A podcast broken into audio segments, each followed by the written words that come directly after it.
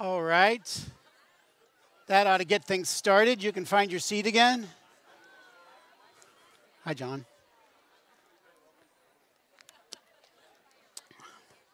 The introverts are already sitting, the extroverts are crying.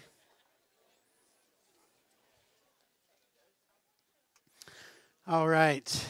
Well, great. So great to have everyone here. It's a it's a fun day. And Sean, thanks again for that uh, poem and just the energy, the power of that. Let's bless God. All right. We are in a series right now we're calling uh, Psalms of Ascents. And uh, the, the idea is that we are journeying towards God together. So we're going through the 15 of the Psalms of Ascents, 120 to 134, picking and choosing on a couple of those.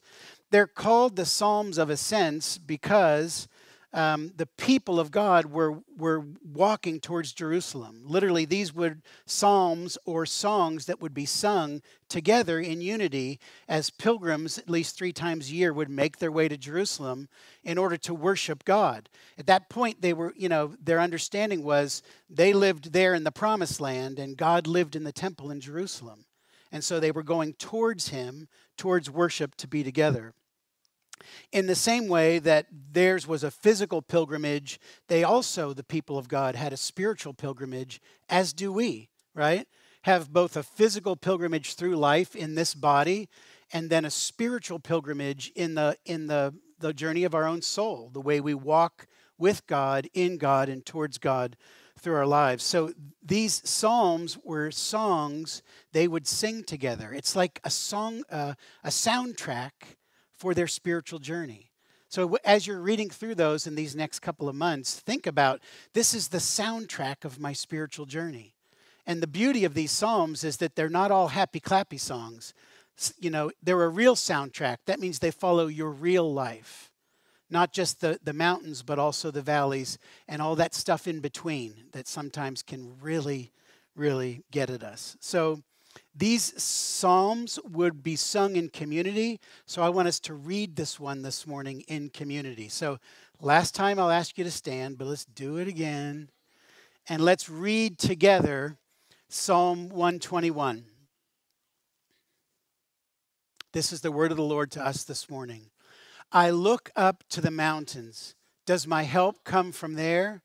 My help comes from the Lord who made heaven and earth. He will not let you stumble. The one who watches over you will not slumber. Indeed, he who watches over Israel never slumbers or sleeps. The Lord himself watches over you.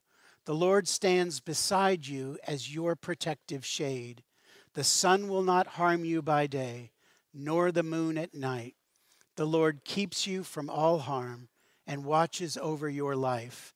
The Lord keeps watch over you as you come and go, both now and forever. Amen. You can be seated. Hey, someone gave me an extra amen there. Um, uh, some years ago, after a particularly difficult time in ministry, I felt like God had called me and, and led me to a place in a ministry, and it was very painful, very hard.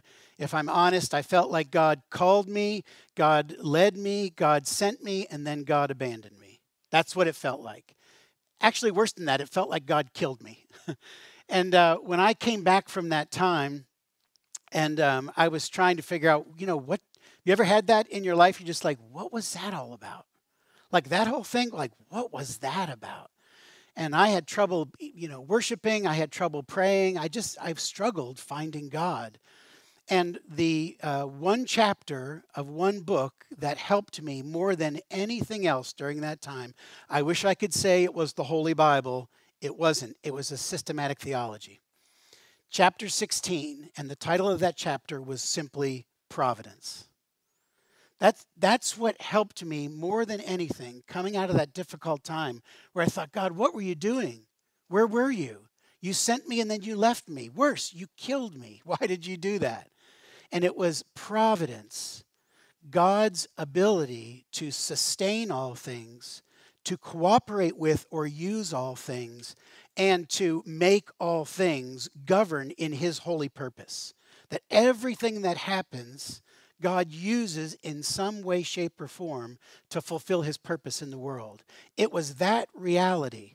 And I admit it, you know, it's kind of nerdy. You were, you know, you were helped by systematic theology. Yes. Right thinking has a lot to do with how we live out our lives. And that recognition for me that this whole mess that I feel like I'd, I felt like I'd made of my life was not outside of God's perfect plan for my life. Now I can tell you, just a mere 28 years later, that was God's kindness to me. Because I could see God's, um, God's invitation to me to humility. I could see God's tenderness with my wife and with my children.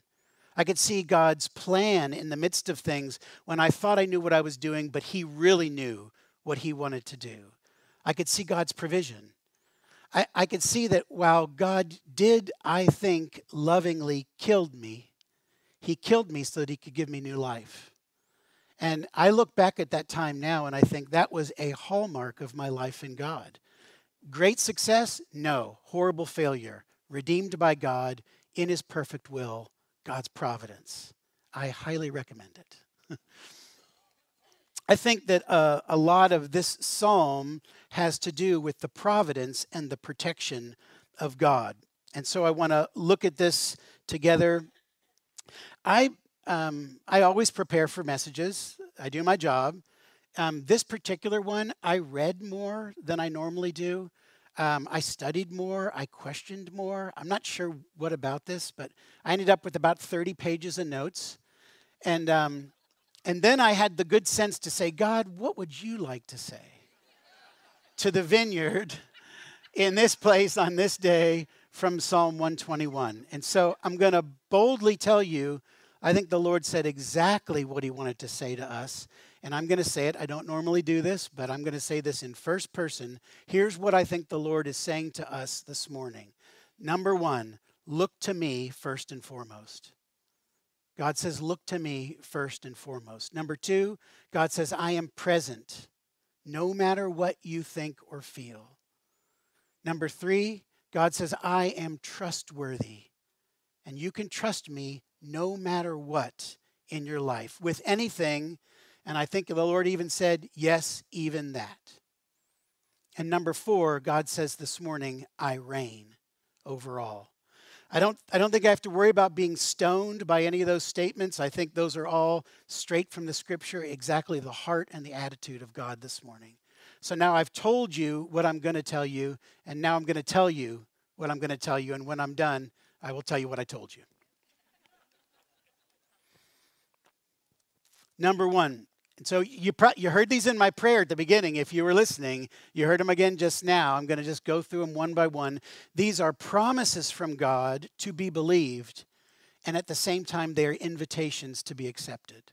So let's just walk through Psalm 121, God's psalm of providence and protection, and, and hear the promises so that we can believe and respond to the invitations with a hearty yes. Number one, look to me for your help no matter what. So, number one, look to God for your help. Psalmist says, I look up to the mountains. Does my help come from there? My help comes from the Lord who made heaven and earth. Um, my wife and I recently spent some time in the mountains, and mountains are beautiful. You know, you hike, you, you're sort of astounded by the grandeur um, of the mountains. They seem powerful, they seem sturdy.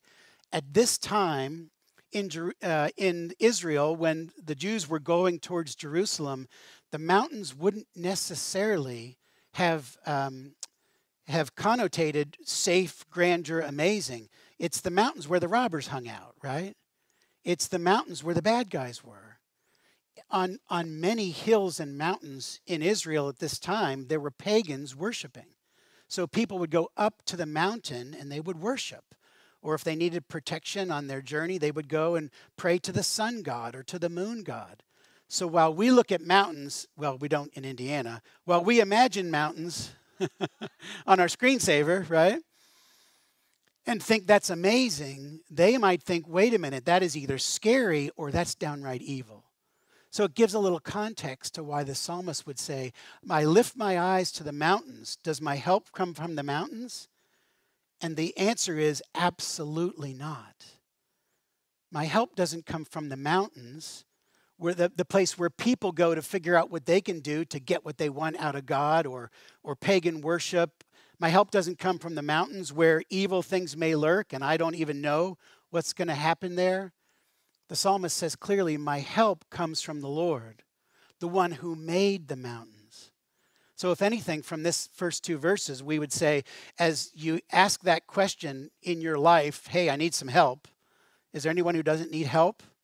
Because if there is anyone who doesn't need help, I want you to start a ministry and I want you to help everyone. the rest of us are in it, right? So the psalmist says, Hey, I need help. No matter what the deal was going on in his life, he said, I need help. And I look up to the mountains, and my help doesn't come from the mountains. My help comes from God who made the mountains. So let the problems of life lift your eyes up and go past fear to faith and look past the mountains to the one who created the mountains. I think that's the point of those first couple of verses. We're often tempted to look for help in the wrong place in our lives and tempted to find help in someone or something that can never come through. I mean, you can probably feel that. Like, you know that there have been times in your life where you had an issue, you had trouble, and you sort of thought, well, I'm, going to find someone who can help me. I'm going to I'm going to get this need met in some way. Dan Allender um, wrote a book called The Healing Path, and I want to read a kind of a long quote from it because it, it struck me and it, and it may be important for you.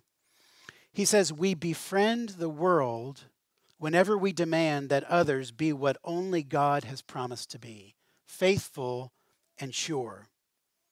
All human relationships, even our most intimate alliances, are temporary and incomplete when we demand that another person provide safety, certainty, and fulfillment of our deepest desires, we turn from God to an idol for the fulfillment of our needs. When we turn from God, we inevitably demand of others the very things we miss in our relationship with God. If we don't know His deep care and protection, we will insist another human being provide what we lack. In other words, we are so readily tempted to forget God and look for people or things or substances or whatever to substitute for God because we are afraid or fail to or forget to look to God who created all those things. And so it's a it's an invitation. It, it's a promise, you know, look to God, here I am, but it's an invitation to look up past whatever you might be depending upon right now that is not Him. Please don't hear me say we don't need each other or we don't need relationships or institutions like government or church and education aren't good things. They are good things, they're just not the ultimate thing.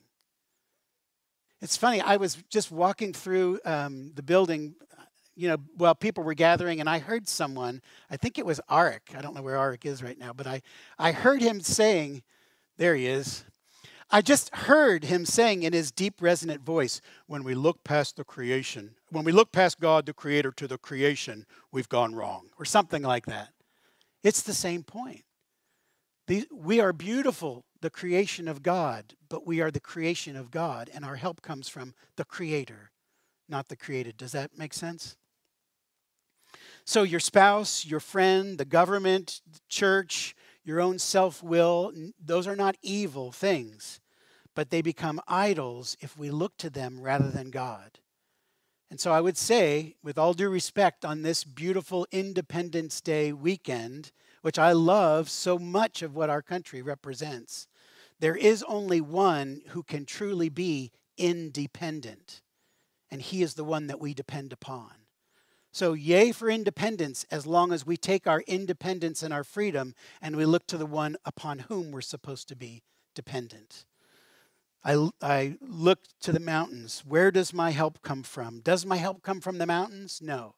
My help, my help comes from the Lord who made heaven and earth. Only the one who made all things can reign over all things. Only the one who made everything can reign over everything. So look to God for your help. I think that's the gist of the first couple of verses, Psalm 121. Second, the Lord says this morning to us, I am present no matter what. God is present. Verses 3 and 4. He will not let you stumble. The one who watches over you will not slumber. Indeed, he who watches over Israel never slumbers or sleeps. If you read closely, you can see there's a shift. There's a shift from I and my to your, and um, it's, a, it's a different pronoun. It's like Psalm 42, where, you know, the psalmist says, Why so downcast, O my soul? It's like the psalmist here was looking up, I'm, I'm in trouble. I need help. Does my help come from the mountains? No, my help comes from the Lord. And now he starts to talk to himself. Have you talked to yourself? That's fine. Just say nice things to yourself. He starts to talk to himself. He who will he will not let you stumble. The one who watch over, over, watches over you will not slumber. Indeed, he who watches over all people will neither slumber or sleep. He's speaking to his own soul. I won't let your foot stumble. I'll watch over you. I won't fall asleep. Does it seem kind of strange? Like right in the middle, like, what's the point of God? Like, why does it say all of a sudden God won't fall asleep? A couple months ago, I don't even remember the series we're in, but I spoke from 1 Kings 17. And it's where Elijah is on um, the mountain and against the prophets of Baal. And do you remember when Elijah is taunting the prophets of Baal? He's saying, like, you better shout louder. Maybe they fell asleep. Maybe they're in the bathroom. It actually says that in the Bible. I don't know if these so called gods were notoriously sleepy or um, sluggish. I don't know. But there was a part of their religious work that was we got to get God's attention. He might be asleep. He might not be really caring about you. It's like you got to be the loudest screamer, you know, to the this is maybe where the squeaky wheel gets the grease came from, but probably not. Anyway, the point here is God is always available. God will never be asleep on us. God will never for a minute look from you and not be fully attentive to you. That's what makes God God. I've, I've heard people, you know, they'll come up in front after the service and say, well, it's just tiny thing. It's not that important. God has so many other things to do, right? As if God, being God, cannot be fully present to every human at all times. That's what makes him God. And so the Lord says to us this morning, I'm present. Whether you see me or not, I'm present. Whether you feel me or not, I'm present. Whether you feel like you can hear my voice, I'm here. Uh, some smart guy from the fourth century with the sweet name of Erasmus. I just recommend that to any of you who are pregnant. Erasmus. Yeah. Erasmus said, um, bidden or not, God is present. In other words, whether you ask him to be present or not, he is present.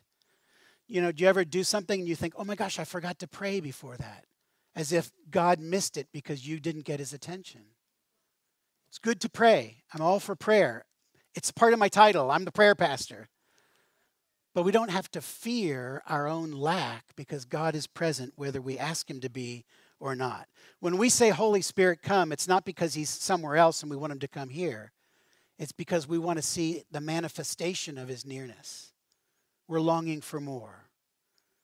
I knew my granddaughter was going to walk in this morning, and I sensed she was over there, and I saw her, and that was beautiful. She was here, but when she ran across and said "Granddaddy" and hugged me, then I, then chills, right? She was here, but then I really felt her presence. God is present like that for us. Look for God and you will find him. It's not like he's lost, but sometimes we lose our intentional awareness of God. So, a lot of times when I'm talking to people about what's God doing in their lives, I ask them questions about what's happening, and I will ask a real simple question like, What might God be saying to you in the midst of this? What, what is it that God might be saying or doing in your life right now that if this wasn't happening, you wouldn't be aware of?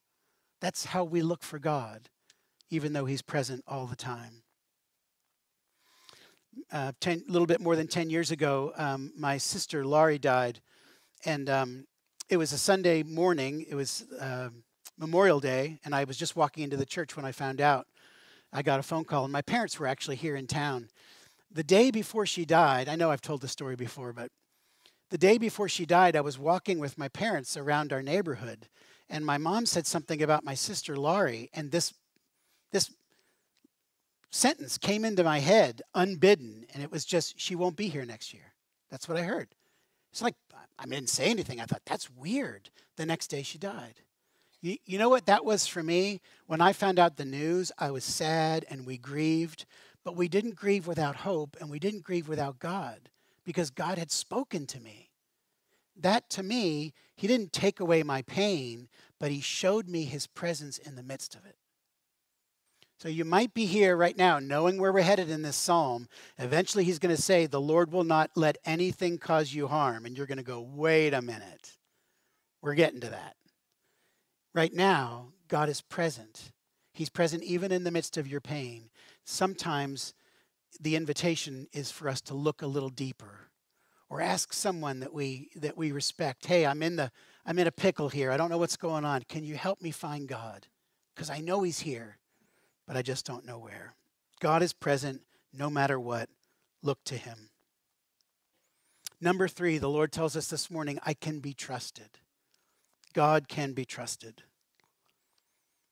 verses 5 and 6 the lord himself watches over you the Lord stands beside you as your protective shade.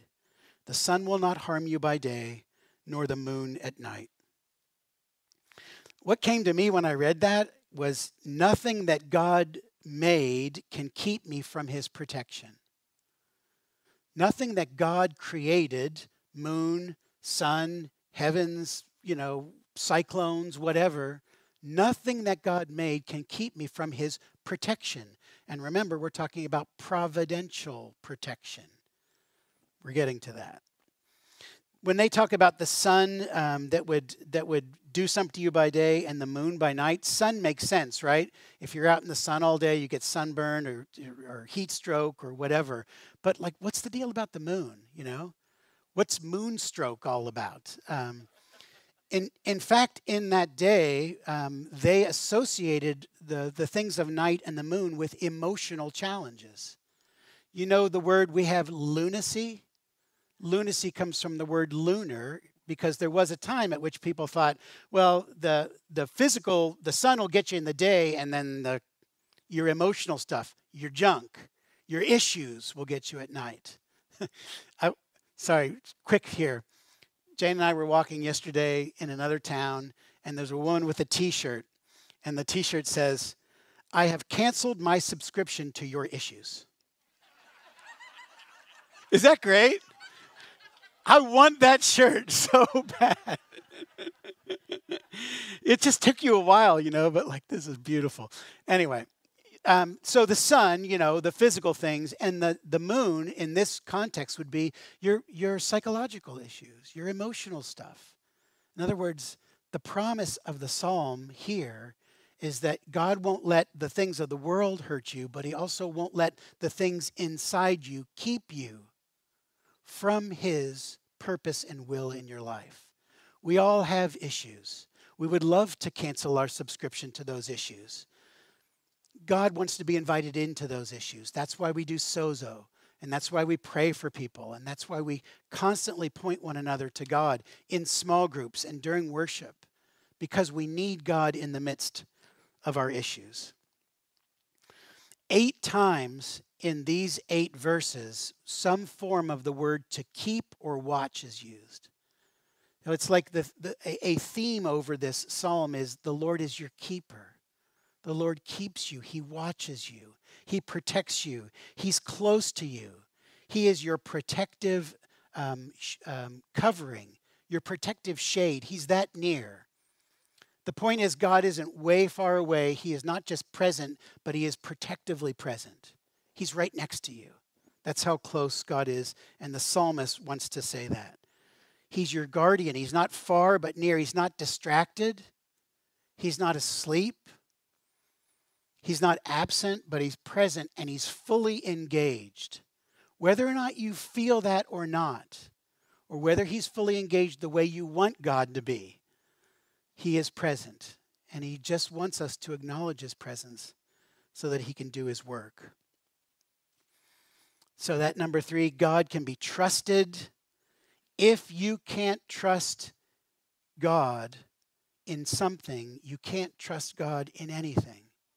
If there's something in your life right now you think, I, I can trust God with my physical health, with my finances, but not with this relationship.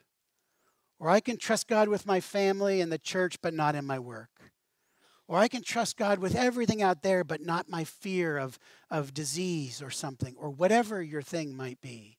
God can be trusted in all things, or God can be trusted in no thing.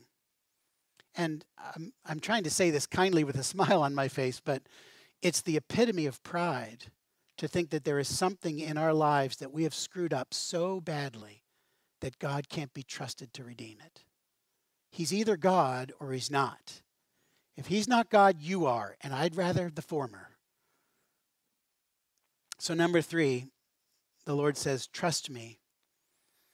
God's trustworthy. And number four, he reigns over all verses 7 and 8 The Lord keeps you from all harm and watches over your life. The Lord keeps watch over you as you come and go, both now and forevermore. So now we get to the question that everyone's been wondering like, what's the deal?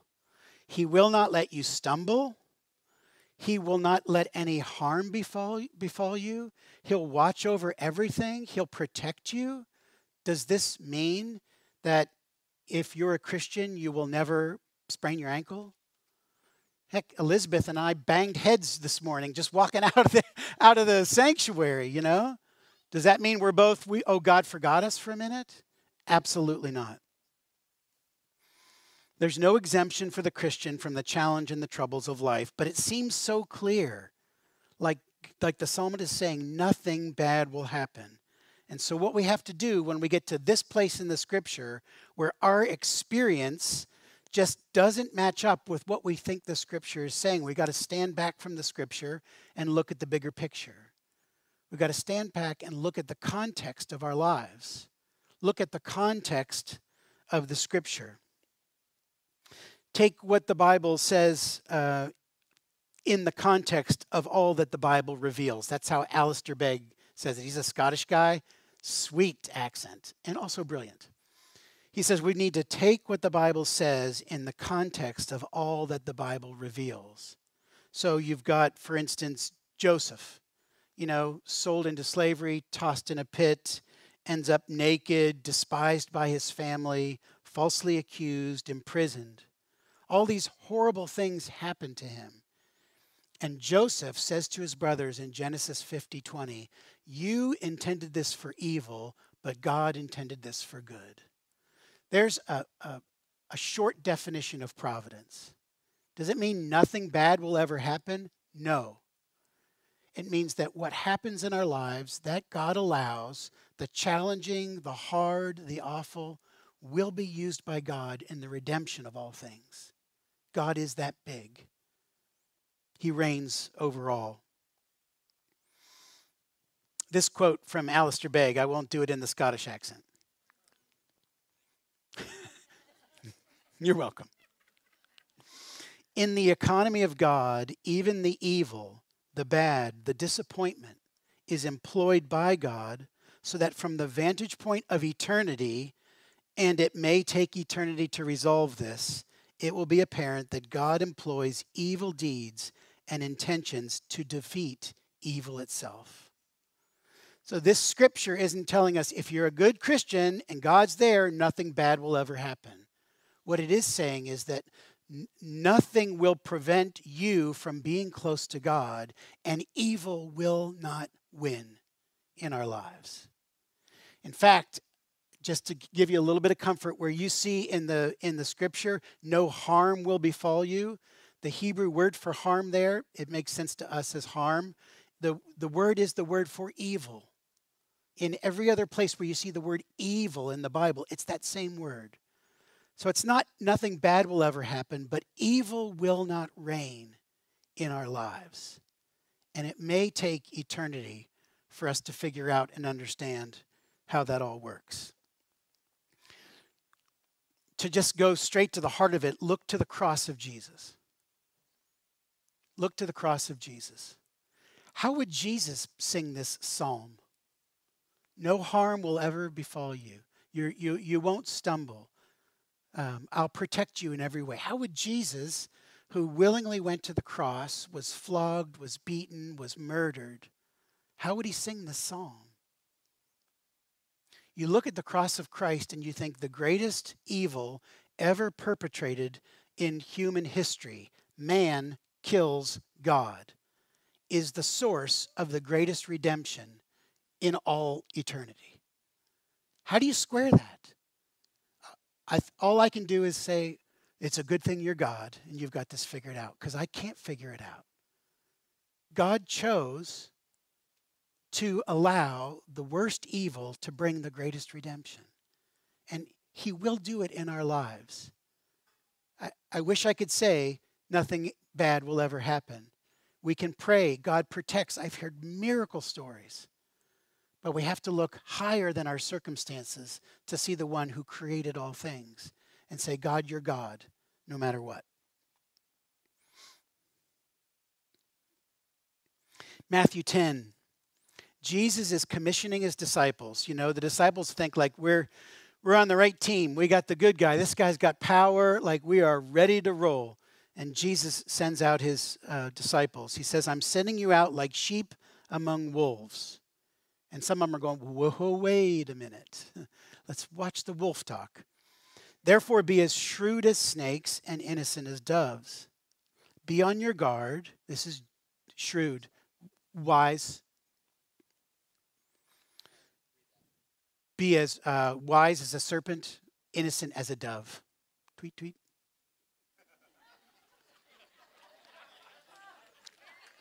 That gets the big laugh.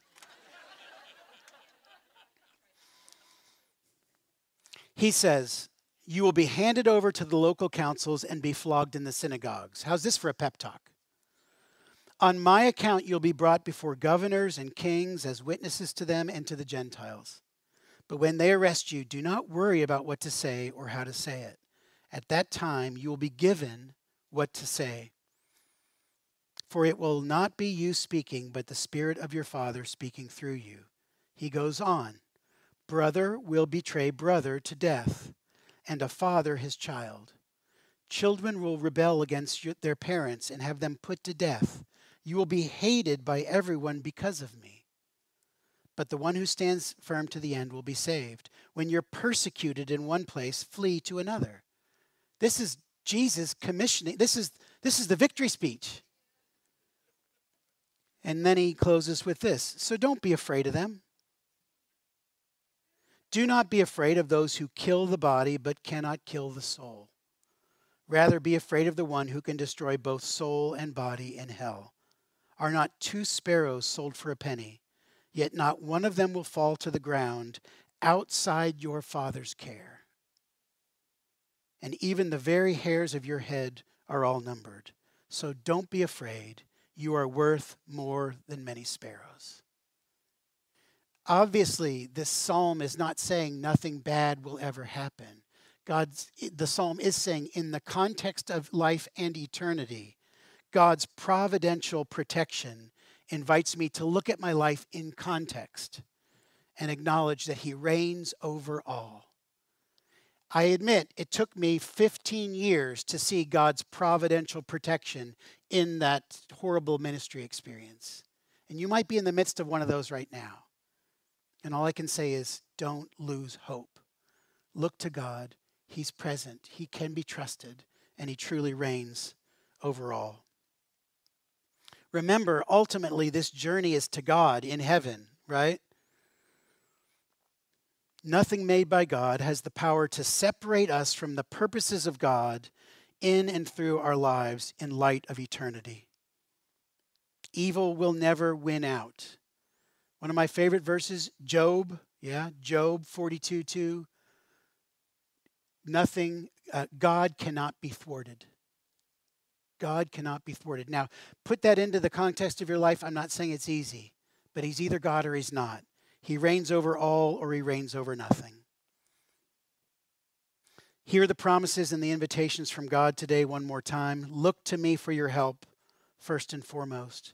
I'm present in your life, no matter what. Yes, even in that. Whether you ask me to be present or not, I can be trusted utterly and completely in the midst of all things because the Lord says this morning, here's the promise and the invitation I reign over all. Let's stand. If I could have the ministry team come forward, we'll respond. The Lord is speaking. He has spoken. I don't know what it is that He said to you. But if anything that was said this morning, or God spoke to you in the midst of worship, or you walked in with, has um, risen to the surface, and you realize, I, I need to go before God with this, I just ask you, as I'm praying, just come forward. Anyone on the ministry team here can, can pray for you. If you're here this morning and you don't have a personal, intimate relationship with Jesus, and you want to know what it means to become a child of God, anyone in the front here can can uh, talk to you, can pray with you.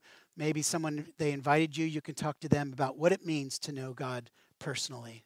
Let's pray. God, we look to you as our help, first and foremost. And God, we thank you that you are present. I would ask God for increased awareness of your presence in our lives. Lord, I thank you that um, you can be trusted in every situation, even in that one place that feels like we can't trust you. We don't know what it would look like or feel like. God, we thank you that you reign. We worship you as King of kings, Lord of lords, sovereign over the universe. In the name of Jesus. If you'd like someone to pray for you, please come forward or ask someone that you came with to pray for you. Um, praise God. Happy 4th of July. Have a great day and look to God. Amen.